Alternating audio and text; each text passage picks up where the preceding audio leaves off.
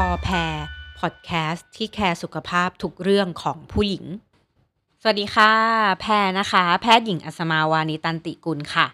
วันนี้นะคะเราจะเอาเรื่องที่พบได้บ่อยมากมากมากมากในผู้หญิงทุกคนเลยนะคะ ก็คือเรื่องของก้อนเนื้อมดลูกค่ะ หลายคนอาจจะเคยได้ยินว่าเอ้ยไปตรวจมามีก้อนหรือว่าเพื่อนมีก้อน เพื่อนไปผ่าตัดมา เพราะว่ามีก้อนเนื้อมดลูกใช่ไหมคะวันนี้เราจะเอาเรื่องของก้อนเนื้อมดลูกมาคุยกันว่า ก้อนเนื้อมดลูกเนี่ยมันมีแบบไหนบ้าง มันมีด้านซ้ายด้านขวาไหม มันมีกี่อัน มันทำให้เกิดผลอะไรหรือเปล่า แล้วเราจำเป็นต้องผ่าตัดจริงหรือเปล่านะคะ ก็มาฟังกันเลยนะคะ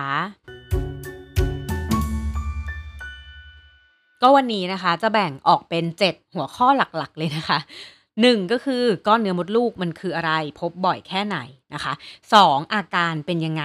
สามสาเหตุเกิดจากอะไรบ้าง มีปัจจัยเสี่ยงอะไรบ้างนะคะสี่คือเรื่องของการป้องกันห้าการวินิจฉัยหกการรักษา และสุดท้ายคือเรื่องของการกลับเป็นซ้ำนะคะ มาฟังกันทีละเรื่องเลยค่ะ เรื่องแรกนะคะก็คือก้อนเนื้อมดลูกมันคืออะไรนะคะ คือมันก็มันคือก้อน ที่ตำแหน่งของกล้ามเนื้อมดลูกนะคะ ก็คือเกิดการแบ่งตัวที่ผิดปกตินั่นแหละ แต่มันเป็นการแบ่งตัวแบบที่ไม่ใช่มะเร็งนะคะ ต้องบอกเลยว่าสิ่งที่เราควรรู้ 3 ข้อของก้อนเนื้อมดลูกนะคะ 1. มันไม่ใช่มะเร็ง และมันไม่เกี่ยวกับมะเร็งโพรงมดลูกแต่อย่างใดนะคะ 2. คือเราไม่จำเป็นต้องผ่าตัดออกเสมอไปนะคะ 3. การรักษาเราจะรักษาเมื่อมีอาการเท่านั้น แต่แนะนำว่าควรตรวจติดตามขนาดของก้อนนะคะ อันนี้คือหลักการหลักเลยของก้อนเนื้อมดลูก ทีนี้ก้อนเนื้อมดลูกมันคืออะไรนะคะ มันคือก้อนก้อนเนื้อที่อยู่บริเวณกล้ามเนื้อมดลูก ต้องบอกว่าตัวมดลูกเองนะคะ คือเข้าไปในช่องคลอดปากมดลูก แล้วก็เข้าไปในโพรงมดลูกเนี่ยตัวมดลูกจะมีบริเวณที่เป็นกล้ามเนื้อมดลูกนะคะ กล้ามเนื้อมดลูกเองมันมีทั้งหมด 3 ชั้นด้วยกันนะคะ โดยที่ก้อนเนื้อมดลูกเนี่ยตำแหน่งเราก็แบ่งเป็น 3 แบบ ซึ่งจริงๆแล้วมันอาจจะไม่ใช่ 3 แบบซะทีเดียวนะคะ แต่ให้เข้าใจกันง่ายๆ ก็เอาเลข 3 ไปนะคะ 1 ก็คือเป็นก้อนเนื้อที่มันแบบ เบียดเข้ามาที่กล้ามเนื้อมดลูกนะคะ แต่เบียดเข้าโพรง2คือก้อนเนื้อที่มันอยู่แต่ในกล้ามเนื้อมดลูกเลย แล้วก็3คือก้อนเนื้อที่ดันออกไปที่ผิวด้านนอก ทีนี้ความสำคัญของลักษณะของก้อนเนื้อแต่ละแบบมันต่างกันยังไงนะคะ ความแตกต่างก็คือการที่ตำแหน่งมันต่างกัน มันทำให้เกิดอาการต่างกันนั่นเองค่ะ เพราะฉะนั้นพออาการที่ต่างกัน ถ้าใครที่ไม่มีอาการถึงแม้ว่าขนาดจะใหญ่ แต่ไม่มีอาการเลย มันอาจจะเป็นที่ตำแหน่ง หรืออาจจะเป็นที่ปัจจัยอื่น ๆ ด้วย แบบนี้ก็อาจจะไม่จำเป็นต้องรักษา แต่บางคนขนาดเล็กแต่มันมีอาการ เพราะตำแหน่งเป็นตำแหน่งที่ทำให้เกิดอาการก็อาจจะเป็นแบบนั้นได้เหมือนกันนะคะ เดี๋ยวเราจะมาค่อยๆดูทีละเรื่องนะคะ ทีนี้ขนาดของก้อนเนี่ยเป็นได้ตั้งแต่ขนาดแบบหลักมิลเลยนะคะ จนถึงบางคนเนี่ยใหญ่เป็น 10เซน20 เซนมากกว่า 20 เซนก็ยังมีนะคะ ถามว่าขนาดใหญ่แค่ไหนจะต้องผ่าตัดจริง ๆ แล้ว ไม่มีขนาดที่ชัดเจน แต่เมื่อมันใหญ่มากๆโตมากๆ สิ่งที่เรากลัวคือ เอ๊ะการที่มันโตไวมันจะกลายเป็นเนื้อไม่ดีในอนาคตได้หรือไม่ และการที่มันโตไวนี้ มันอาจจะไปกดเบียดอวัยวะข้างเคียง หรือทำให้เกิดอาการตามมานั่นเองค่ะทีนี้ลักษณะของก้อนเนี่ยส่วนใหญ่ต้องบอกว่ามันโตช้า ถ้าโตไวเนี่ยก็อาจจะเป็นไปได้ แต่แพทเทิร์นมันอาจจะไม่ได้ชัดเจนมาก เราเคยได้ยินกันมามากมายนะคะ ว่าเพื่อนเป็นบ้างพี่เป็นน้องเป็น หรือใครก็ตามที่คนที่รู้จักเป็นเนี่ยมีมากมาย จริง ๆ แล้วในผู้หญิงวัยเจริญพันธุ์นะ พบได้ค่อนข้างบ่อย คือคนที่ยังไม่หมดประจำเดือนเนี่ยนะคะ24ถึง40 ปีเนี่ยเจอได้ โดยเขาพบว่าในผู้หญิงที่อายุ 30 ปีขึ้นไปนะคะ เจอได้มากกว่า 50%เลยนะคะ เพราะฉะนั้นเป็นคนส่วนใหญ่ของประชากรเลย เพราะฉะนั้นการที่เราเจอก้อนเนื้อมดลูกไม่ต้องไปกังวลกับมันนะคะ ทีนี้เรามาดูกันถึงเรื่องอาการบ้างนะคะ ว่าอาการจะเป็นยังไงนะคะ อาการส่วนใหญ่แล้วต้องบอกว่าไม่มีนะคะ บางคนเนี่ยบังเอิญตรวจเจอจากการตรวจประจำปีนะคะ ซึ่งอาจจะทำให้น้อยนิดนึงแหละ เพราะว่าถ้าเราตรวจเจอปุ๊บหมอก็จะรู้สึกว่าไอ้มีก้อนคุณควรผ่าตัดนะอะเราต้องผ่าตัดจริงหรือเปล่าเดี๋ยวเราค่อยไปดูกันนะคะ ทีนี้สิ่งที่สำคัญคือถ้าเราไม่มีอาการจริง ๆ แล้วเราอาจจะรอดูได้ อาการนะคะ แบ่งเป็นอะไรได้บ้าง 3 ข้อหลัก ๆ1ก็คือประจำเดือนที่ผิดปกติ ในเรื่องของปริมาณและระยะเวลาคือมามากกว่าปกติมานานกว่าปกติ และการเสียเลือดนี้อาจจะทำให้เกิดอาการอ่อนเพลียได้ หรือมีการซีดเรื้อรังได้นะคะ 2 คือการปวดท้องคือการปวดประจำเดือน ซึ่งส่วนใหญ่แล้วจะปวดในช่วงที่มีประจำเดือน แต่บางคนอาจจะปวดเวลาอื่นก็เป็นไปได้เหมือนกันนะคะ 3 คือตัวก้อนนี้ไปกดเบียดอวัยวะข้างเคียง ทำให้เกิดปัญหาตามมา เช่นอะไร ปัสสาวะบ่อย เพราะว่ากระเพาะปัสสาวะอยู่ทางด้านหน้า ถ้าก้อนอยู่ทางด้านหน้า ก็ทำให้เราฉี่บ่อย บางทีเราฉี่แป๊บเดียวรู้สึกเหมือนฉี่ไม่สุด รู้สึกว่าต้องรีบไปเข้าห้องน้ำอีก หรือกลั้นไม่ค่อยได้นะคะ หรือถ้าก้อนมันอยู่ด้านหลัง อาจจะทำให้รู้สึกปวดหลังได้อ่าบางคนปวดหลังเรื้อรัง ไม่รู้ว่าจริงๆเป็นจากก้อนเนื้อมดลูกก็ไปหาหมอกล้ามเนื้อหมอกระดูกแล้วก็ไม่หายหรือในกรณีที่มันไปกดด้านหลังเนี่ยมีตำแหน่งของลำไส้อยู่ ไส้ตรงเองก็อาจจะทำให้ ท้องผูกหรือทำให้เวลาถ่ายเนี่ยมันเป็นลำเล็กๆ เนื่องจากก้อนกดเบียด อันเนี้ยก็จะเป็นอาการหลัก 3 อาการ จริง ๆ แล้วมีอีกอย่างหนึ่งที่ค่อนข้างสำคัญเหมือนกันก็คือการมีลูกยากนะคะ คือตัวก้อนเนี้ยส่วนใหญ่ไม่ได้มีผลกับการมีบุตร แต่มันจะมีก้อนที่เป็นลักษณะที่กินเข้าไปในกล้ามเนื้อ เข้าไปในโพรงมดลูกที่ทำให้โพรงมดลูกผิดรูป ถ้าเป็นก้อนเนื้อมดลูกที่เป็นลักษณะนี้อาจจะทำให้มีลูกยากได้เหมือนกันนะคะ ทีนี้เมื่อไหร่ต้องมาหาหมอ ก็คือเมื่อมีอาการดังกล่าว หรือเมื่อมีภาวะแทรกซ้อน เช่น มีอาการซีดเรื้อรัง มีอาการถาดคาดเหล็ก มีเอ่อประจำเดือนผิดปกติมาก หรือว่ามีปวดท้องฉับพลันอะไรอย่างเงี้ยเป็นต้นนะคะ ทีนี้ในกรณีที่ตั้งครรภ์สมมุติดันท้องแล้วจะมีปัญหากับก้อนหรือเปล่า ก็ต้องบอกว่าก้อนมีผลต่อการท้องยังไงก็อาจจะมีได้ทำให้เด็กคลอดก่อนกำหนด มีรกลอกตัวผิดปกติได้บ้างนะคะ แต่ไม่ได้เกิดปัญหาใหญ่ ๆ ในการตั้งครรภ์ และตัวก้อนเองเนี่ยถึงแม้ว่าเราจะตั้งครรภ์แล้วบางคนก้อนอาจจะขนาดเล็กลงหรือหายไปก็ได้ แต่ส่วนใหญ่แล้วก็อาจจะเท่าเดิมหรืออาจจะโตขึ้นก็ได้นะคะ ทีนี้เรามาดูถึงสาเหตุกันบ้างว่าสาเหตุของก้อนเนื้อมดลูกเกิดจากอะไรนะคะ ก็ต้องบอกว่าไม่ทราบสาเหตุนะคะ อันนี้เป็นคำตอบแบบคำตอบของหมอเลยอะใครมาถามอะไรหมอก็จะตอบว่าไม่ทราบสาเหตุเราก็จะรู้สึกว่าทำไมถึงไม่รู้นะก็จริง ๆ แล้วสาเหตุที่ชัดเจนอะมันยังไม่มี แต่เขาก็จะมีความเชื่อแหละว่าคิดว่าสาเหตุมาจากอะไรมี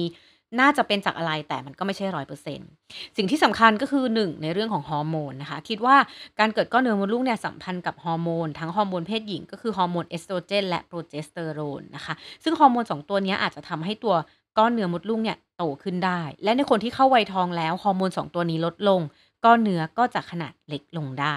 นะคะ ในขณะเดียวกันในคนที่ตั้งครรภ์บางทีฮอร์โมนที่เปลี่ยนไปเนี่ยอาจจะทำให้ขนาดของก้อนเปลี่ยนไปได้เช่นกัน กรณีอื่น ๆ ที่นอกเหนือจากฮอร์โมนเขาก็คิดว่าอาจจะเกี่ยวข้องกับยีนจากเออสารอื่น ๆ และ ซึ่งอันนี้ขอไม่ลงในรายละเอียดนะคะ เป็นเรื่องที่น่าจะยากเกินไป ทีนี้มาดูในเรื่องของปัจจัยเสี่ยงกันบ้างว่าปัจจัยเสี่ยงเนี่ยนอกเหนือจากฮอร์โมนแล้วมีอย่างอื่นไหม เช่น คนในครอบครัวมักจะเป็นเหมือนกันหรือเปล่า ก็ต้องบอกว่าจริง ๆ ไม่ใช่โรคพันธุกรรม แต่ก็ต้องยอมรับว่าคนในครอบครัวมักจะเป็นเหมือนกันจริง ๆ นะคะ เราเชื้อชาติเผ่าพันธุ์ก็อาจจะเกี่ยว ก็พบว่าในคนดำก็มักจะเป็นมากกว่าคนขาวด้วยนะคะ แล้วก็ปัจจัยอื่นก็อาจจะมี เช่น ในกรณีที่คนที่มีเมนมาตั้งแต่อายุน้อย ๆ คนที่น้ำหนักตัวเยอะ คนที่อ้วน หรือว่าขาดวิตามินดีนะคะ หรือเรื่องอาหารเนี่ยในคนที่แบบว่าไม่ค่อยกินผักกินแต่เนื้อแดงดื่มแอลกอฮอล์เนี่ย โดยเฉพาะเบียร์นะคะ ก็อาจจะเพิ่มความเสี่ยงของก้อนเนื้อหมดลูกได้เช่นกันค่ะ ทีนี้ถามว่ามันจะมีวิธีการป้องกันหรือเปล่านะคะ เพราะเราก็ไม่อยากจะเป็นใช่ไหมคะก็ต้องบอกว่ามันยังไม่มีนะไม่ไม่สามารถที่จะป้องกันอะไรได้ คือเราจะไปกินแต่ผักก็อาจจะป้องกันไม่ได้นะคะ เพราะฉะนั้นตอนนี้ยังไม่มีชัดเจน แต่เพียงแค่ว่าเราอยากจะแนะนำให้แบบว่าใช้ชีวิตไลฟ์สไตล์ที่สุขภาพดีอะไรอย่างเงี้ยก็พยายามที่แบบควบคุมน้ำหนักกินอาหารที่มีประโยชน์นะคะ แต่ก็ไม่ได้มีข้อมูลชัดเจนว่าจะช่วยนะคะ และมีการบางการศึกษาบอกว่าการกินยาคุมกำเนิดเนี่ยอาจจะช่วยลดความเสี่ยงได้ ซึ่ง ก็อาจจะได้นะคะ แต่ผลมันก็ไม่ได้ชัดเจนมากอยู่ดี แล้วเราก็ไม่ได้แนะนำว่าจะจำเป็นต้องกินยาคุมกำเนิด เพื่อลดขนาดของก้อนหรือป้องกันการเกิดก้อนเนื้อมดลูกนะคะ ทีนี้มาถึงเรื่องการวินิจฉัยบ้างนะคะ หมอจะวินิจฉัยเราอย่างไร ถ้าสมมติเราไม่มั่นใจว่าเราใช่ไหมแล้วเราอยากไปตรวจดูว่าเรามีก้อนเนื้อมดลูกหรือเปล่านะคะ 3 อย่างหลักๆนะคะ 1. การตรวจภายใน 2. การทำอัลตราซาวด์นะคะ 3. การตรวจอื่นๆนะคะซึ่งอันเนี้ยบวกลบและว่าจะต้องทำหรือเปล่า อันแรกเลยคือการตรวจภายใน ถ้าเราไม่เคยมีเพศสัมพันธ์เลยหมออาจจะงดตรงนี้ก็ได้นะคะ ถ้าคุ้งคุยกับหมอนะว่าแบบของงดตรวจได้ไหมขอแค่คลำหรือแค่อัลตราซาวด์ดูจริง ๆ ก็เป็นไปได้ แต่ถ้าเคยมีเพศสัมพันธ์แล้วส่วนใหญ่หมอจะแนะนำว่าขอตรวจนะคะ เพื่อที่จะได้ดูลักษณะของก้อนนะคะ ทีเนี้ยการตรวจภายในก็สามารถที่จะคลำลักษณะรูปร่าง ขนาดตำแหน่งของก้อนเนื้อมดลูกได้ว่ามีหรือเปล่านะคะ กรณีที่ 2 คือการอันตราซาวคืออันตราซาวในอุ้งเชิงกรานหรือว่าช่องท้องส่วนล่าง การอันตราซาวส่วนนี้เนี่ยก็สามารถทำได้ที่อันตราซาวหน้าท้องกับอันตราซาวในช่องคลอด ซึ่งก็จะมีอีกทางเลือกหนึ่งคือเป็นอันตราซาวทางก้นนะคะ พวกนี้แตกความแตกต่างกันก็คือถ้าเป็นอันตราซาวทางหน้าท้องเนี่ยเราต้องกั้นปัสสาวะต้องอาศัยเงาจากกระเพาะปัสสาวะเพื่อมองลงไปเพื่อให้เห็นตำแหน่ง แต่ถ้าเป็นการอันตราซาวทางช่องคลอดเนี่ยเครื่องมือจะเข้าไปเห็นที่ตำแหน่งของมดลูกโดยตรง อันเนี้ย จะค่อนข้างแม่นยำกว่านะคะ แล้วก็แนะนำว่าอันตราซาวด์ทางช่องคลอดดีกว่า แต่ในคนที่ยังไม่เคยมีเพศสัมพันธ์อะอันนี้ก็เข้าใจอาจจะไม่อยากใส่เครื่องมือเข้าไปในช่องคลอดนะคะ ก็มีอีกทางเลือกหนึ่งก็คืออัลตราซาวด์ทางก้นนะคะ อัลตราซาวด์ทางก้นเนี่ยความรู้สึกก็จะเหมือนเวลาเราถ่ายอุจจาระเลย ก็ใส่เครื่องมือเข้าไปทางเอ่อท่อทวารนะคะ แล้วก็ตรวจดูใช้เวลาสั้นๆแป๊บเดียว 5 นาที 10 นาทีก็สามารถที่จะเห็นได้นะคะ สุดท้ายเรื่องที่ 3 ก็คือ เรื่องของการต้องเจาะเลือดต้องตรวจอะไรเพิ่มเติมหรือเปล่านะคะ โดยทั่วไปแล้วถ้าเราตรวจแล้วตรวจภายในอัลตราซาวด์แล้วไม่เจอก้อนก็ก็คงต้องไปหาสาเหตุอื่นนะถ้ามีอาการ คือแต่ถ้าไม่มั่นใจนะคะ เช่นตำแหน่งของก้อนเนี่ยบางทีอัลตราซาวด์มันอาจจะบอกไม่ได้ ชัดเจนมากเราอยากจะรู้ตำแหน่งเป๊ะๆมากว่ากินกล้ามเนื้อมดลูกมากน้อยแค่ไหนกินโพรงมดลูกหรือเปล่าอาจจะต้องไปทำ MRI หรือเอ็กซเรย์แม่เหล็กไฟฟ้าเพื่อช่วยดูนะคะ หรือการเจาะเลือดเพื่อดูเรื่องซีดด้วย เพราะว่าคนไข้บอกว่าอาจจะ เสียเลือดเยอะ แต่เราไม่รู้ว่าเยอะมากน้อยแค่ไหนทำให้ซีดหรือเปล่าอะไรเงี้ยเป็นต้นนะคะ ทีนี้มาถึงเรื่องการรักษานะคะการรักษาก็จะแบ่งเป็น 3 อย่างหลักๆเหมือนกัน1ก็คือไม่ต้องทำอะไรเลยนะคะเขาก็บอกว่ามันไม่ใช่มะเร็งอยู่แล้ว แล้วก็มันแทบจะไม่ได้รบกวนแบบการการตั้งครรภ์หรือว่าการมีลูกอะไรอย่างเงี้ยแล้วส่วนใหญ่มันก็จะโตช้า เพราะฉะนั้น ก็ตรวจติดตามไปเถอะถ้าคุณไม่มีอาการอะไรเลยนะคะ อันที่ 2 คือการกินยา ถามว่าการกินยาใช้ยาฉีดยาเนี่ยจำเป็นหรือเปล่าก็ต้องบอกว่าการใช้ยาเนี่ยไม่ได้ช่วยลดขนาดของก้อน แต่ช่วยลดอาการเท่านั้น เพราะฉะนั้นถ้าคุณเริ่มมีอาการเล็กๆ น้อยๆ ที่เริ่มรู้สึกว่ายังไม่อยากผ่าตัด แต่ว่า อยากจะลองดูก่อนว่าอะไรที่ลดอาการได้อะฮอร์โมนก็อาจจะเป็นอย่างหนึ่งนะคะฮอร์โมนก็จะมีทั้งฮอร์โมนแบบฉีด แล้วก็ฮอร์โมนแบบใส่ห่วง หรือว่าจะเป็นพวกกินยาแก้ปวดเฉยๆแต่อย่างไรก็ตามต้องนึกเอาไว้ว่าฮอร์โมนไม่สามารถลดขนาดของก้อนได้นะคะ สุดท้ายคือเรื่องการผ่าตัดค่ะ หลายคนคงอยากฟังเรื่องนี้เนาะ เพราะว่าการผ่าตัดเนี่ยอยากจะรู้ว่าแล้วเราจำเป็นต้องเอาออกหรือเปล่านะคะ จริงๆ การผ่าตัดเนี่ยมันมีหลายแบบ เราก็จะแบ่งเป็น 3 อย่าง 1 คือเป็นวิธีที่ แบบเหมือนเป็นหัตถการที่ทำข้างนอกไม่ต้องเหมือนไม่ใช่ผ่าตัดเลยแล้วกันเอางี้ เช่น การใช้ความร้อนจากอันตราซาวหรือการใช้ MRI แบบเป็นขึ้นแม่เหล็กไฟฟ้า แต่ก็ต้องบอกว่าอันนี้ผลการศึกษามันไม่ค่อยชัดเจนและในเมืองไทยเราแทบไม่มีใช้นะคะ ก็อันนี้ยัง